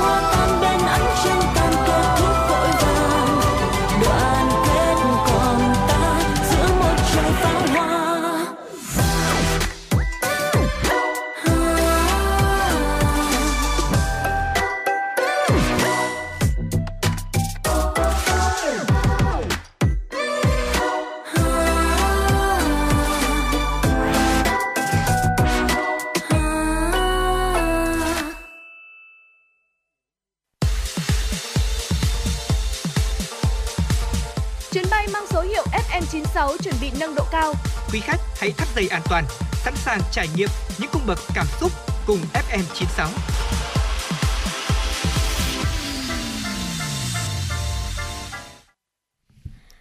Thưa quý vị thính giả và quay trở lại với chuyển động Hà Nội trưa nay. Tiếp theo sẽ là những thông tin được cập nhật bởi biên tập viên Minh Thơm. Chúng tôi xin được chuyển tới quý vị. Tổng cục Thuế vừa có công điện số 03 chỉ đạo Cục Thuế các tỉnh, thành phố trực thuộc Trung ương, các đơn vị trực thuộc thực hiện gia hạn thời hạn nộp thuế tiêu thụ đặc biệt đối với ô tô sản xuất hoặc lắp ráp trong nước. Theo Tổng cục Thuế, ngày 21 tháng 6 năm 2023, Chính phủ đã ban hành Nghị định số 36 quy định về việc gia hạn thời hạn nộp thuế đối với số thuế tiêu thụ đặc biệt phải nộp phát sinh của kỳ tính thuế các tháng 6, 7, 8 và 9 năm 2023 đối với ô tô sản xuất hoặc lắp ráp trong nước. Thời gian gia hạn kể từ ngày kết thúc thời hạn nộp thuế tiêu thụ đặc biệt theo quy định của pháp luật về quản lý thuế đến hết ngày 20 tháng 11 năm nay. Thời hạn nộp giấy đề nghị gia hạn thời hạn nộp thuế tiêu thụ đặc biệt chậm nhất là ngày 20 tháng 11 năm nay. Trong những ngày gần đây, mực nước các hồ thủy điện đã được nâng lên, một số tổ máy nhiệt điện gặp sự cố đã được khắc phục. Theo Tập đoàn Điện lực Việt Nam, từ hôm nay 23 tháng 6, hệ thống điện miền Bắc sẽ cơ bản đáp ứng được nhu cầu sử dụng điện. Tuy nhiên, do hệ thống nguồn điện miền Bắc không có công suất dự phòng, nên thời gian tới vẫn có thể xảy ra tình huống cực đoan, dẫn đến phải điều chỉnh phụ tải, tiết giảm điện. Để việc cung cấp điện tốt hơn trong thời gian tới, Tập đoàn Điện lực Việt Nam đề nghị khách hàng, các cơ quan đơn vị tiếp tục sử dụng điện tiết kiệm, an toàn và hiệu quả. Thưa quý vị, vào tối qua, Trung tâm Thương mại Yêu Môn Long Biên, Trung tâm xúc tiến đầu tư thương mại du lịch Hà Nội đã khai mạc hội trợ xúc tiến thương mại công nghiệp sản phẩm ô cốp thành phố Hà Nội năm 2023. Hội trợ với quy mô 70 gian hàng đã thu hút 60 tổ chức doanh nghiệp, chủ thể ô cốp đến từ 20 tỉnh thành phố. Các đơn vị tham gia hội trợ đã trưng bày giới thiệu đến người tiêu dùng trên 1.000 sản phẩm nông sản, đặc sản vùng miền, thực phẩm chế biến, sản phẩm ô cốp chất lượng cao như đông trùng hạ thảo, trà các loại, các sản phẩm về sữa, tổ yến, miến, mì, cà phê, các loại gia vị đồ khô, giò trà, trầm hương mật ong. Trong thời gian diễn ra hội trợ, Trung tâm xúc tiến đầu tư thương mại du lịch Hà Nội sẽ phối hợp với bộ phận thu mua kỵ của Yêu Môn Việt Nam khảo sát lựa chọn các đơn vị doanh nghiệp, chủ thể ô cốp có tiềm năng để kết nối giao thương, trao đổi cơ hội hợp tác, trở thành nhà cung cấp của hệ thống Yêu Môn trong thời gian tới. Tại thành phố Hà Nội, gần 5.000 tỷ đồng cho đề án giãn dân phố cổ, nơi ở mới đã xây xong cả chục năm nhưng không ai ở. cỏ dại mọc cao, rác thải vứt bừa bãi. Thực tế 25 năm qua, đề án di dân phố cổ của thành phố Hà Nội vẫn răng dở dang. Việc di dân là theo tổng điều tra dân số lần thứ 5, mật độ dân số tại khu phố cổ là gần 40.000 người trên 1 km vuông. Con số này gấp 138 lần mật độ dân số toàn quốc. Theo kế hoạch, khu vực phố cổ nằm tại quận Hoàn Kiếm sẽ phải di chuyển trên 6.500 hộ dân, tương đương khoảng 27.000 người. Điều đáng nói, nơi ở đã xây xong nhưng lại không có người đến ở. Theo luật sư Nguyễn Hồng Bách, công ty luật Hồng Bách và Cộng sự, đây là một dự án lớn, di dân rất khổng lồ, cho nên Ủy ban nhân dân thành phố Hà Nội, tức chủ đầu tư đã phải xây dựng trên cơ sở một dự án được lập trình từ các cơ quan có chức năng và nghiên cứu các vấn đề, trong đó có vấn đề đời sống, nhu cầu về dân sinh. Nhìn trên thực tế là hoang phí, lãng phí nên cần có giải pháp, không thể để mãi việc người dân không đi thì không biết đến bao giờ mới thực hiện. Lợi dụng nhu cầu sử dụng điện tăng vọt trong những ngày hè nóng bức, nhiều người bán hàng đã quảng cáo thiết bị điện này có thể tiết kiệm từ 30% đến 40% lượng điện năng tiêu thụ. Tuy nhiên khi người mua về sử dụng mới vỡ lẽ sự thật không như quảng cáo. Đơn cử như trang thiết bị tiết kiệm điện gia đình, quảng cáo máy tiết kiệm điện gia đình, giải pháp tiết kiệm điện cực kỳ hiệu quả, chỉ với 350.000 đồng sẽ mang lại tối đa công dụng tiết kiệm đến 40% lượng điện tiêu thụ trong gia đình, tăng tuổi thọ cho các thiết bị điện, luôn ổn định dòng điện an toàn. Về vấn đề này, Phó vụ trưởng vụ tiết kiệm năng lượng và phát triển bền vững Bộ Công Thương Trịnh Quốc Vũ cho biết, các chuyên gia kỹ thuật đã nhiều lần cảnh báo về những loại thiết bị siêu tiết kiệm điện không thể giảm điện năng tiêu thụ đến từ 30 tới 40%. Quan trọng hơn là các thiết bị này chưa được cơ quan chức năng như Bộ Khoa học và Công nghệ, Bộ Công Thương chứng nhận chất lượng. Ngân hàng Thương mại Cổ phần Việt Nam Thịnh Vượng VP Bank vừa có khuyến cáo khách hàng cảnh giác với chiêu thức giả mạo ngân hàng lừa quét mã QR nhằm chiếm đoạt tài sản của khách hàng. Theo VP Bank, gần đây, bên cạnh hình thức gửi link đăng nhập website giả mạo để lừa đảo nhằm à, chiếm đoạt tài khoản đăng nhập như là username hay là password, ngân hàng điện tử hoặc thu thập các cái thông tin liên quan tới thẻ tín dụng, kẻ gian vừa phát triển thêm phương thức gửi QR code qua mạng xã hội, Zalo, Facebook, Viber để nâng cấp mức độ tinh vi hòng chiếm đoạt tài sản của khách hàng. Với tiện ích và mức độ phổ biến ngày càng rộng rãi của QR code, các nhóm tội phạm mạng đã lợi dụng để tạo ra mã QR độc hại để lừa lấy tài khoản ngân hàng hoặc là thông tin cá nhân người dùng. Để tránh bị dính bẫy lừa đảo tinh vi mới này, các ngân hàng khuyến cáo khách hàng cần phải hết sức cảnh giác với các yêu cầu quét mã QR hoặc truy cập đường link lạ các ngân hàng tuyệt đối không yêu cầu khách hàng cung cấp thông tin số thẻ hoặc bất kỳ thông tin bảo mật cá nhân nào khác của khách hàng qua Zalo, số điện thoại không định danh. Ờ, đó là những tin tức ờ, thời sự đáng quan tâm tiếp theo chúng tôi gửi đến quý vị. Ở phần ờ, thời lượng ở phía sau của chương trình thì chúng ta sẽ cùng nhau lắng nghe tọa đàm do phóng viên thí nghiệp thực hiện với nội dung là tư vấn tuyển sinh hướng nghiệp cánh cửa tương lai cho các bạn thanh niên lập thân lập nghiệp. À, tuy nhiên trước khi đến với tọa đàm này thì mời quý vị chúng ta sẽ cùng lắng nghe một ca khúc Sự thật ta yêu nhau với sự thể hiện của ca sĩ Mỹ Tâm và ca sĩ Phan Mạnh Quỳnh.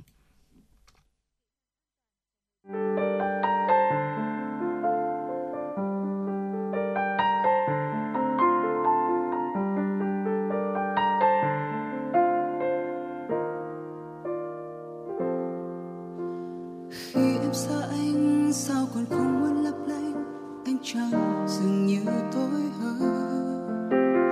Khi cô đơn trong lòng em sẽ hoang mang nhớ anh và bao nghĩ suy. Tình yêu đôi ta là vì tình yêu đôi ta, một tình yêu như mới bắt đầu. Ngày ta quen nhau và rồi ngày ta yêu nhau, tận gần mà lại xa xôi. Phải làm sao để nói với anh? Phải làm sao để xóa bức tranh? Người cứ ra đi phương nào? Mình cứ quên nhau câu chào. Yêu thương rồi lại xa nhau? Phải làm sao để giữ lấy anh? Phải làm sao để vẽ bức tranh? Người phía xa kia trở về.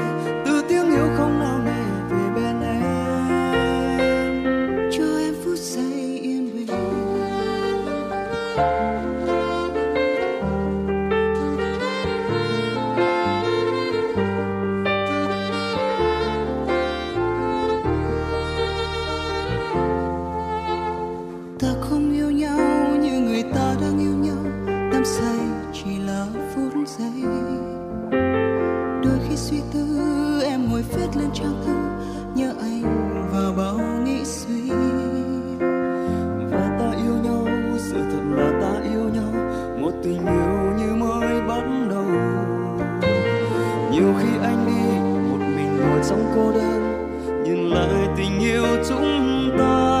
Phải làm sao để nói với anh? Phải làm sao để xóa bức tranh? Người cứ ra đi phương nào mình cứ quên nhau câu chào. Yêu thương rồi lại xa nhau.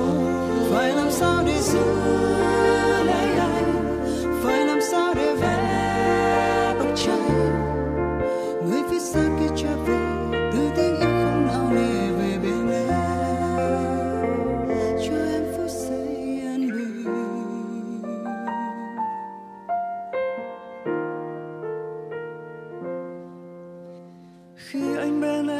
trăng dường như muốn lấp lánh khi anh bên em trong lòng em thôi hoang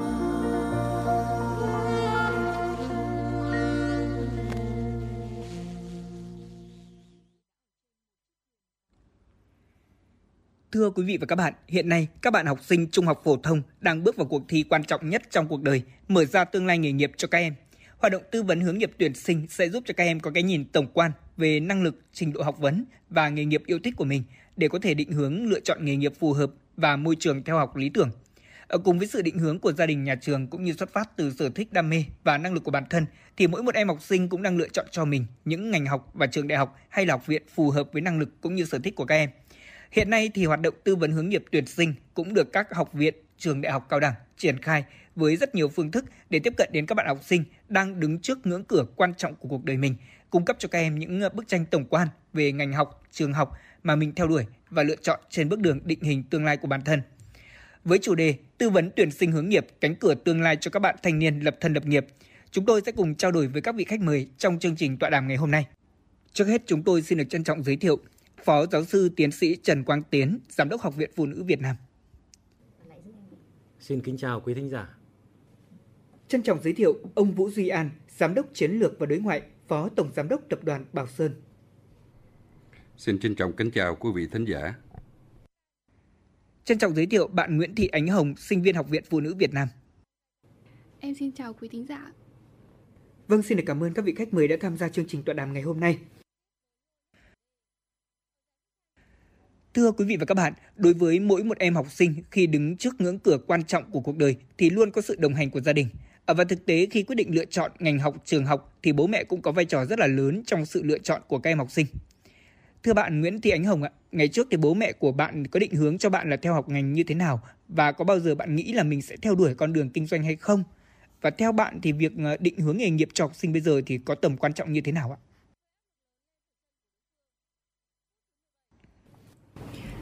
Xin chào các quý vị thính giả. Ờ, cảm ơn câu hỏi của anh. Ờ, nói đến định hướng nghề nghiệp cho bản thân thì ờ, hồi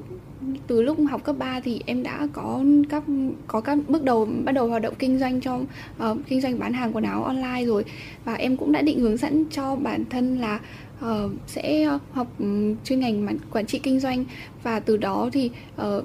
em đã có mục tiêu cho bản thân và xác định được hình ảnh mà sau này mình muốn trở thành uh, bố mẹ em cũng có định hướng cho cũng có tham khảo cho uh, tham khảo và định hướng cho bản thân và và từ đó đưa ra các lời khuyên để em có thể đi đúng hướng và um, tạo động lực cho em để uh, hoàn thiện được ước mơ của mình ạ.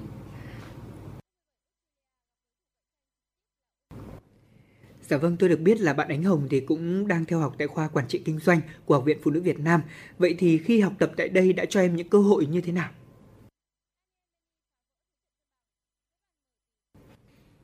Vâng, phải nói là khi học tập tại uh, học viện thì em đã có rất nhiều những cơ hội để uh, hoàn thiện bản thân, học thêm rất nhiều những kỹ năng uh, kỹ năng mềm. Uh, học viện cũng đã tạo rất nhiều uh, những khóa học uh, khóa học kỹ năng học viện cũng đã tạo rất nhiều những uh, tạo rất nhiều những điều đạo, điều kiện để cho em học tập và uh, làm việc cũng như thực hành uh, liên quan đến chuyên ngành của mình uh, ở mỗi kỳ học thì ờ, học viện đã ờ, tổ chức những ờ, học, tổ chức những môn học kỹ năng như là quản lý tài chính quản giải, kỹ năng giải quyết vấn đề, kỹ năng đàm phán, để từ đó làm hành trang để cho em cho công việc ở sau này ạ từ đó thì em đã ờ, rút ra được rất nhiều ờ, những ờ, kiến thức cho bản thân và cũng như cải tiến được những nhiều rất nhiều những kỹ năng mềm như là kỹ năng giao tiếp, ừ, kỹ năng đàm phán, kỹ năng giải quyết được vấn giải quyết vấn đề và nó cũng là những hành trang để cho em thực hiện ở trong những công việc ở sau này ạ. Vâng, xin cảm ơn những chia sẻ của bạn. Thế còn đối với ông Vũ Duy An thì sao ạ? Ông đánh giá như thế nào về hoạt động tư vấn hướng nghiệp cho các em học sinh bây giờ và những kiến thức học tập tại môi trường đại học thì có quyết định như thế nào đến quá trình lập nghiệp của ông? À, kính thưa quý vị thính giả, tôi uh, có được cơ hội, có duyên được đi uh, một số nơi. Hơn nữa với cái một trong những nhiệm vụ của tôi đó là là đối ngoại. thì tôi cũng đã có cơ duyên đi đến một số nơi ở trên đất nước Việt Nam chúng ta. Thì à, tôi quan tâm nhất đó là đến giới trẻ. Chúng tôi cũng có công có dịp để công tác làm việc với lại các trường à, trung học phổ thông, à, trung học cơ sở. Thế thì à, có tiếp cơ hội để tiếp xúc với phụ huynh, học sinh. Có những câu hỏi đặt ra và tôi đã thực sự cảm thấy hơi chạnh lòng và thương cho các em sinh các em học sinh đó là cái môi trường đúng ra như chúng tôi được học ở nước ngoài là chúng tôi đã được định hướng nghề nghiệp ngay từ khi chúng tôi bước chân vào uh, năm thứ hai của trung học cơ sở. Uh, chứ đừng nói là đợi đến khi mà chúng tôi học lên đến trung học phổ thông. Uh, cái uh, phần mà tôi thấy chạnh lòng nhất đó là có thương các em vì có nhiều cha mẹ ở vùng nông thôn, đặc biệt là vùng nông thôn thì có thiếu uh, thông tin. Ờ, và thậm chí ở ngay cả thành thị cũng có một số cha mẹ ờ, vẫn còn bước lại cái lốt chân cũ ờ, ngày xưa đó là hướng cho con mình học theo cái nghề mà mình thích chứ không nghĩ là mình định hướng ra cho con để con chọn được cái nghề mà con thích, con đam mê học. Cũng chính vì vậy mà nó dẫn đến tình trạng là có một số em khi đã thi vào, quý vị biết đã để mà thi đỗ được đại học hay là đi vào trong trường đại học thì đó là một cái bước ngoặt rất lớn trong cuộc đời con người. Đối đặc biệt là đối với các em học sinh sinh viên của Việt Nam chúng ta. Nhưng mà vì các em không được hướng dẫn để chọn đúng cái ngành học nó cũng là cái nghề về sau này cho các em làm việc do đã có tình trạng xảy ra là một số em uh, chán học À, tôi uh, cảm thấy may mắn đó là khi mà được làm đối tác của Học viện Phụ nữ Việt Nam thì ở đây hầu như cái số lượng sinh viên như vậy thì rất là thấp bởi vì thông qua cái việc tư vấn của các ờ, của ban lãnh đạo nhà trường cũng như là của các thầy cô các các khoa thì về phía tập đoàn Bảo Sơn chúng tôi khi các anh em ở các công ty thành viên mà có dịp có cơ hội để làm việc với các trường phổ thông thì chúng tôi đã giới thiệu về các ngành học của trường và chúng tôi cũng đã ờ, uh, vinh hạnh được gặp phụ huynh uh, của các em và chia sẻ. Dĩ nhiên là cái số lượng trường học mà tập đoàn Bảo Sơn chúng tôi uh, có thể có cơ hội gặp một năm thì nó cũng không được nhiều lắm và nó không được chưa được phủ rộng trên toàn quốc. Nhưng mà với cái cái đóng góp nhỏ nhoi như vậy chúng tôi cũng cảm thấy đáng mừng. Đó là chúng tôi đã uh, chia sẻ với phụ huynh của các em học sinh rằng là uh, đừng tưởng là cái nghề mà mình thích hay nghề mình nhìn thấy nó tiềm năng đã là hoàn toàn phù hợp với con mình thế để dựa trên cái để giúp cho con mình thành công thì phải làm sao đó để cho con nhận biết được rằng niềm đam mê của con là gì cái khả năng thiên bẩm của con là về lĩnh vực nào đó. Và dựa theo cái cái cái cái cái ờ, điểm mạnh sẵn có của con mình như vậy thì đây ở cái trường ví dụ như học viện phụ nữ chúng tôi gồm có những cái là đối tác của chúng tôi có những khoa này khoa kia và có những nhóm ngành học này ngành học kia thì các con hoàn toàn có thể tham khảo. À, ngay từ trước khi các con mới học lớp 10 lớp 11 chứ nếu chúng ta đợi đến lúc khi các con học lớp 12 mà chúng ta vào gặp các con như vậy hay gặp phụ huynh thì đã quá trễ. À, thực sự là với cổng trường đại học ừ, không phải là cánh cửa duy nhất để cho các em bước vào đời. Nhưng mà một số phụ huynh thì cũng không nắm được sát sao cái tình hình học tập của con mình và quan trọng nhất đó là không biết con mình muốn gì. Thế thì cứ phải ép con là phải vào được trường đại học thậm chí là không không biết được là học viện phụ nữ Việt Nam là ở đâu, có những ngành học gì, hay là đại học thủy lợi là ở đâu, đại học bách khoa là như thế nào, vân vân và các trường. Thế thì không có cái thông tin đầy đủ để định hướng cho các con. Chính vì vậy là tôi nghĩ rằng về phía một doanh nghiệp như chúng tôi, dù là một hạt cát trên sa mạc thôi, nhưng mà chúng tôi cũng làm cùng với kết hợp với nhà trường, với học viện phụ nữ Việt Nam là khi ở xa thì chúng tôi đã tư vấn. Chúng tôi cũng có mời cả đại diện của học viện đi để tham gia tư vấn tuyển sinh đến khi về trường chúng ta lại tư vấn lại. Các em nộp hồ sơ vào đây rồi thì nhà trường lại tư vấn tiếp cho các em tiếp. Đó là với cái ngành học là như thế này sau này con sẽ à, được học những cái này và con tự nghề nghiệp tương lai của con là ra sao. Thì lúc đó là một giống như cái cái cái sàn lớp thứ hai để chúng ta có thể giúp cho các em hầu như hầu hết là các em sinh viên của trường của, của học viện phụ nữ Việt Nam và đây là các em đã chọn gần như toàn bộ các em là đã chọn cái ngành mà các em yêu thích các muốn học à, có một điều một ấn tượng rất um, sâu sắc đối với tôi là lần đầu tiên đến học viện phụ nữ Việt Nam công tác thì tôi thấy có một đoàn làm phim rất chuyên nghiệp đang quay ở dưới dưới sân trường. Thế đến lúc mà lên làm việc với ban lãnh đạo của học viện thì tôi mới hỏi ra thì mới được chia sẻ rằng các thầy cô chia sẻ rằng không đó không phải là đoàn làm phim chuyên nghiệp ạ mà đó là chính là các em sinh viên của khoa truyền thông.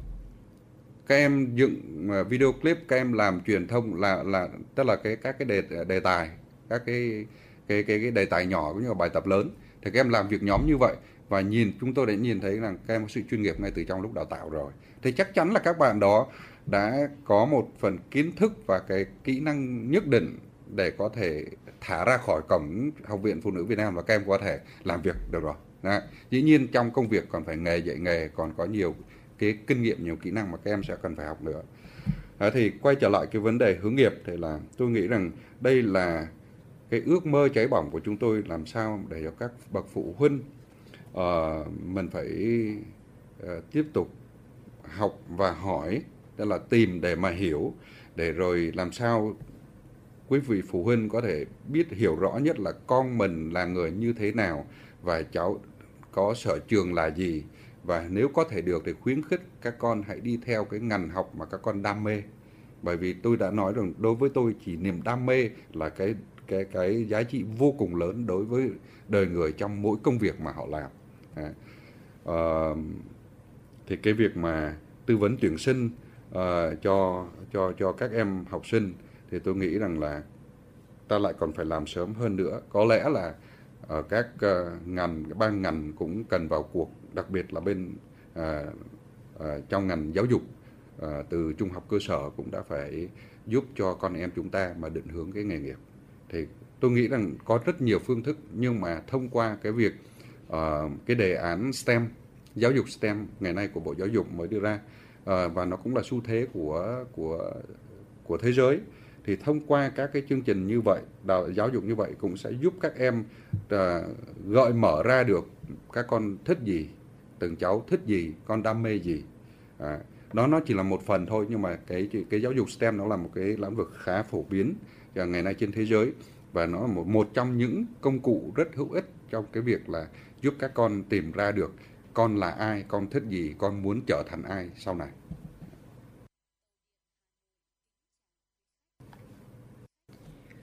Dạ vâng, xin cảm ơn ông với chia sẻ vừa rồi và thưa ông là từ thực tế đón nhận các em sinh viên của Học viện Phụ nữ Việt Nam đến thực tập tại tập đoàn thì ông có đánh giá như thế nào với các em về à, việc là các em cần hoàn thiện những kỹ năng như thế nào nữa để có thể chuẩn bị tốt nhất cho việc lập nghiệp sau này ạ? Kính thưa quý vị thính giả, khi nhận các em vào thực tập cũng như là làm việc ở trong tập đoàn Bảo Sơn chúng tôi thì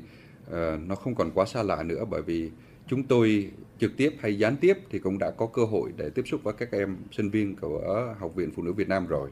À, và chúng tôi cũng đã đã có dịp và cá nhân tôi hỏi em sinh viên rằng thế con làm việc ở đây đến đây lần đầu thì thấy thế nào? Thì con bảo là con rất là hào hứng. Thế con tôi hỏi và thế con có thấy uh, lạ không? À, con bảo là không ạ bởi vì cái quan trọng nhất đó là chúng con đã biết đến Bảo Sơn như thế nào rồi à, ngay từ khi mà trong trường các em ở sinh viên uh, uh, của học viện phụ nữ nói riêng thì uh, các em có cái điểm thuận lợi đó là tôi nghĩ rằng là mọi thứ nó đều bắt đầu ở người lãnh đạo uh, ban lãnh đạo thì ban lãnh đạo của học viện phụ nữ Việt Nam uh, rất là rất là uh, chân tình uh, cởi mở và cầu thị cầu tiến uh, luôn luôn muốn làm được những cái điều thực tế nhất cho sinh viên.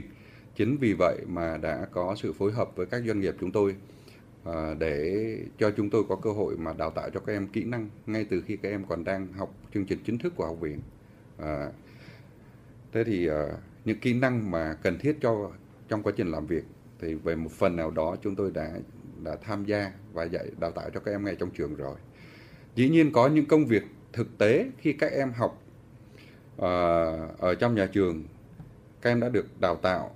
kể cả nhà trường với lẫn doanh nghiệp chúng tôi nhưng chắc chắn một điều rằng ra ngoài kiến thức có bị rơi rụng đi là điều đương nhiên. Bởi vì tế bào não của chúng ta cứ mà cái tế bào này mà phát triển mạnh thì đến lúc lão hóa nó lão hóa hàng ngày mà thì nó sẽ có những tế bào não khác. Nó bị lão hóa thì kiến thức nó cũng vậy nó cũng rơi rụng đi theo tế bào à, tế bào à, tế bào não đó. À, thì không sao cả. À, chúng tôi vừa là cơ hội đó chính là khi mà các em vào làm việc thì nó cũng là cơ hội à, cũng là một phần thách thức đấy để cho chúng tôi phải hoàn thiện mình hơn à, để chia sẻ các cái mình cũng phải tìm mà học mà hỏi nhiều hơn để rồi à, truyền đạt lại cái kiến thức cho các em. À, tôi có thể có một cảm nhận chung là như thế này. Còn nhiều sinh viên ở các trường khác đến thực tập tại Bảo Sơn chúng tôi chứ không phải chỉ riêng sinh viên của Học viện Phụ nữ. Nhưng mà tôi thấy rằng đến giờ phút này uh, các sinh viên đến tập đoàn Bảo xuân chúng tôi thì chúng tôi khá là hài lòng uh, vì các em cũng đã được trang bị một những cái kỹ năng uh, cơ bản cần thiết để cho các em uh, tham gia vào uh, tương lai sau cánh trường học viện uh, cánh cổng của trường học uh, của của học viện. Dạ vâng, xin được cảm ơn ông Vũ Duy An với những chia sẻ vừa rồi. Ở một câu hỏi tiếp theo mà chúng tôi muốn dành đến cho tất cả các vị khách mời, đó là thưa các vị khách mời, vai trò định hướng nghề nghiệp của gia đình và nhà trường sẽ quyết định như thế nào đối với việc lựa chọn nghề nghiệp của các em học sinh trong tương lai ạ? Chúng tôi xin được à, mời ý kiến của ông Trần Quang Tiến ạ. À, tôi nghĩ rằng đây là một câu hỏi à, rất là quen thuộc, nhưng mà cũng à, không thể có một phương án trả lời mà sẽ có rất nhiều phương án trả lời. Tuy nhiên thì tôi hoàn toàn nhất trí với ý kiến của anh An À, đó là chúng ta định hướng trên cơ sở đam mê của các em học sinh và khả năng của các em học sinh. Hai cái tiêu chí rất là quan trọng. À, trong đó thì cái tiêu chí mà đam mê à, mong muốn à, làm việc theo một cái lĩnh vực nào đó theo một cái nghề nghiệp nào đó của các em học sinh sẽ đóng vai trò quyết định. Thế còn à, năng lực của các em thì chúng ta có thể đào tạo bồi dưỡng và hôn đúc. Thế thì học viện phụ nữ việt nam khi mà triển khai các chương trình à, định hướng nghề nghiệp hàng năm ờ, tới các em học sinh cấp 3 thì cũng trên cơ sở cái phương châm này. Ờ, chúng tôi ờ, vào các dịp cuối năm và đầu năm dương lịch thì chúng tôi triển khai rất nhiều các hoạt động tới cộng đồng và chủ yếu là tới các trường cấp 3 và trong đó thì cái nội dung quan trọng là sẽ tổ chức các cái chương trình đào tạo kỹ năng mềm, kỹ năng sống gắn với định hướng nghề nghiệp cho các bạn sinh, học sinh. Và ở đây thì chúng tôi ờ, phối hợp với rất nhiều các cái tổ chức trong đó thì ờ, tổ chức đoàn thanh niên của các trường ờ, của các tỉnh thành khu vực miền núi phía Bắc cũng như là các tỉnh đồng bằng, các thành phố. Và với tất cả các cái trường cấp 3 khi chúng tôi đến thì đều có cử đội ngũ giảng viên am hiểu về nghề nghiệp, am hiểu về tình hình thị trường lao động cũng như là am hiểu về các kỹ năng giao tiếp tiếp xúc với các em học sinh để chia sẻ và trao đổi và thực tế thì chúng tôi nhận được rất nhiều các cái phản hồi từ các em học sinh và có đó thì chúng tôi điều chỉnh cái chương trình định hướng nghề nghiệp cho các em. Và ngay trong quá trình tư vấn tuyển sinh khi các em đã quan tâm tới nhà trường và muốn được vào nhà trường học tập thì chúng tôi cũng định hướng cho các em là quan tâm tới à, ngành học hơn là quan tâm tới trường học. Thì cái đấy cũng là cái phương châm mà chúng tôi cũng uh, định hướng cho các em. Và trong quá trình các em trao đổi thông qua các diễn đàn trên mạng xã hội của nhà trường cũng như thông qua các tin nhắn à, điện thoại thì à, chúng tôi cũng xây dựng một cái đội ngũ tư vấn cho các em để làm sao các em có được cái sự thoải mái nhất và tự do tự quyết định cái lựa chọn của mình trong việc học ngành nào học ở đâu và tất nhiên là học viện thì cũng ờ, đưa ra những cái ờ, cơ hội rất rõ ràng à, nếu như các em lựa chọn học viện phụ nữ Việt Nam.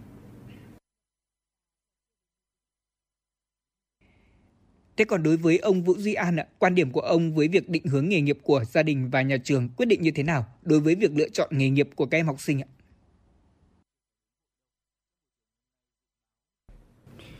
Vâng, kính thưa quý vị thính giả, tôi uh, hoàn toàn nhất trí với uh, đồng quan điểm với lại cái ý kiến của thầy Trần Quang Tiến, giám đốc học viện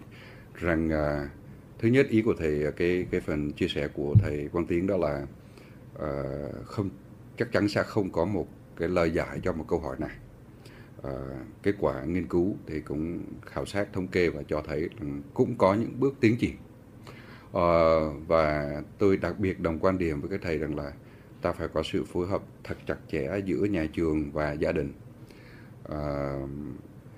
cái giáo dục gia đình cũng vô cùng quan trọng với sự phát triển của con trẻ à, và cái môi trường học của con ngay từ tôi đang nói tới ngay từ học mà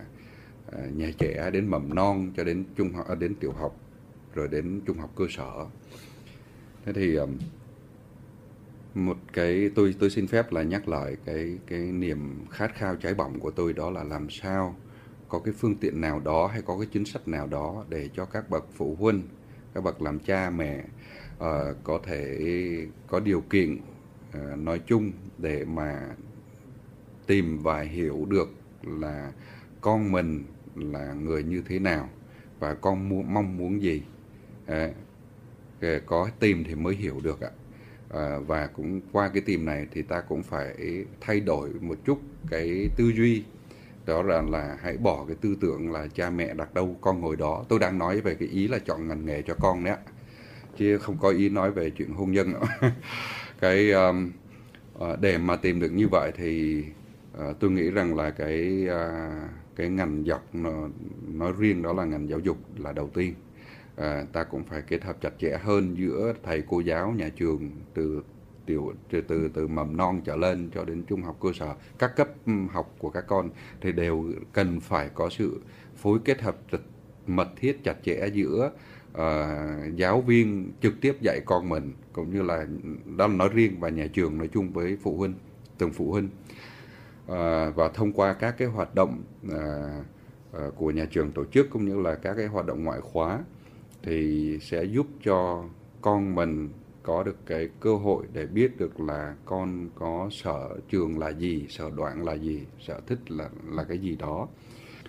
À, thực ra cái điều mà tôi tôi đang muốn chia sẻ với quý vị ở đây uh, tại cái phòng thu này với với ờ, ban lãnh đạo của học viện phụ nữ. Nói riêng đó thì nó có lẽ là đâu đó màu góc cạnh nhỏ nó chưa hoàn toàn phù hợp trong cái môi trường này. Tôi điều mà tôi đang muốn nhắn gửi đến quý vị uh, thính giả là phụ huynh của các em rằng uh, điều quan trọng nhất mà tôi đặt lên hàng đầu đó là quý vị hãy dành thời gian để thậm chí là chơi với con mình và học với con mình để hiểu được là con mình uh, có điểm mạnh sở trường là gì và con mong con thích cái gì. Từ cái thích đó lúc nhỏ thì lúc sau này nó hun đúc dần trở thành cái đam mê. Thì khi mà các con đến lớp 10 vào lớp 10 rồi thì quý phụ huynh đã không cần phải suy nghĩ là mình sẽ phải hướng dẫn cho con hay là mình bảo con là hãy đăng ký chọn trường nào à, hay là học ngành nào. Mà hay nói cách khác là quý phụ huynh hãy tìm hiểu thông tin về các ngành nghề. Xong rồi hãy nói cho con mình hay là thậm chí ngày nay mạng uh, internet rất sẵn. Và con ơi đây cái ngành học mà các ngành học đây này à con con xem đi. Hay là con thích cái sở thích của con là cái này thì con bố mẹ nghĩ là ba mẹ nghĩ rằng là con chọn cái ngành này là phù hợp.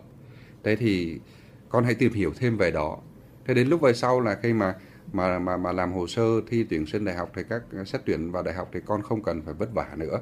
nhưng mà cái mấu chốt vấn đề ở đây, tôi muốn nhấn mạnh rằng là chỉ có cái niềm đam mê về một ngành học nào đó, một lĩnh vực nào đó mà con của quý vị được may mắn mà chọn đúng, thì con của quý vị ít nhất không thành công về mặt vật chất, nhưng con của quý vị cũng sẽ đam mê và cống hiến trọn vẹn cho cái công việc đó. Và kính thưa quý vị, hãy hãy tin một điều rằng mọi thứ đều có nguyên nhân xảy ra và nó có kết quả. Thế thì con người ta khi đã cống hiến hết mình đã là cho cái sự đam mê của mình thì chắc chắn là sẽ có thành quả ít nhất là mỹ mãn với con của mình. À, qua qua đó thì tôi hy vọng rằng là cái quá trình tư vấn tuyển sinh của các trường của các học viện nó sẽ không còn vất vả quá. Nhưng điều lớn nhất ở đây đó là thế hệ tương lai của con em chúng ta sẽ tạo ra được cái việc là sẽ xử lý xong cái vấn nạn đó là thầy thì thừa mà thợ thì thiếu. Tức là, quý vị ạ,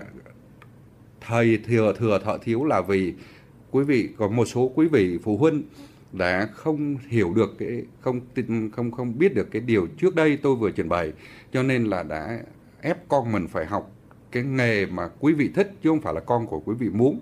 Chính vì vậy ra học thì đã không thể nào tốt được. Ra ngoài đời thì cứ nghe theo cái xu hướng, cái trend của xã hội, của thời đại. Xong rồi tập trung nhiều người học quá vào một ngành nghề nào đó thì chắc chắn là cái nhu cầu xã hội của cái nghề đó không đủ đáp ứng. Con của quý vị sẽ phải đi làm cái cái công việc trái nghề.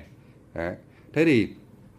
trong cái phần câu hỏi cái đặt ra ở của phóng viên ở đây là gì? Cái giáo dục đại học nó có hữu ích như thế nào đối với từng cá nhân chúng tôi ấy? Thì tôi nghĩ rằng tôi là một người vô cùng may mắn khi tôi học được đúng cái ngành tôi đam mê, tôi thích.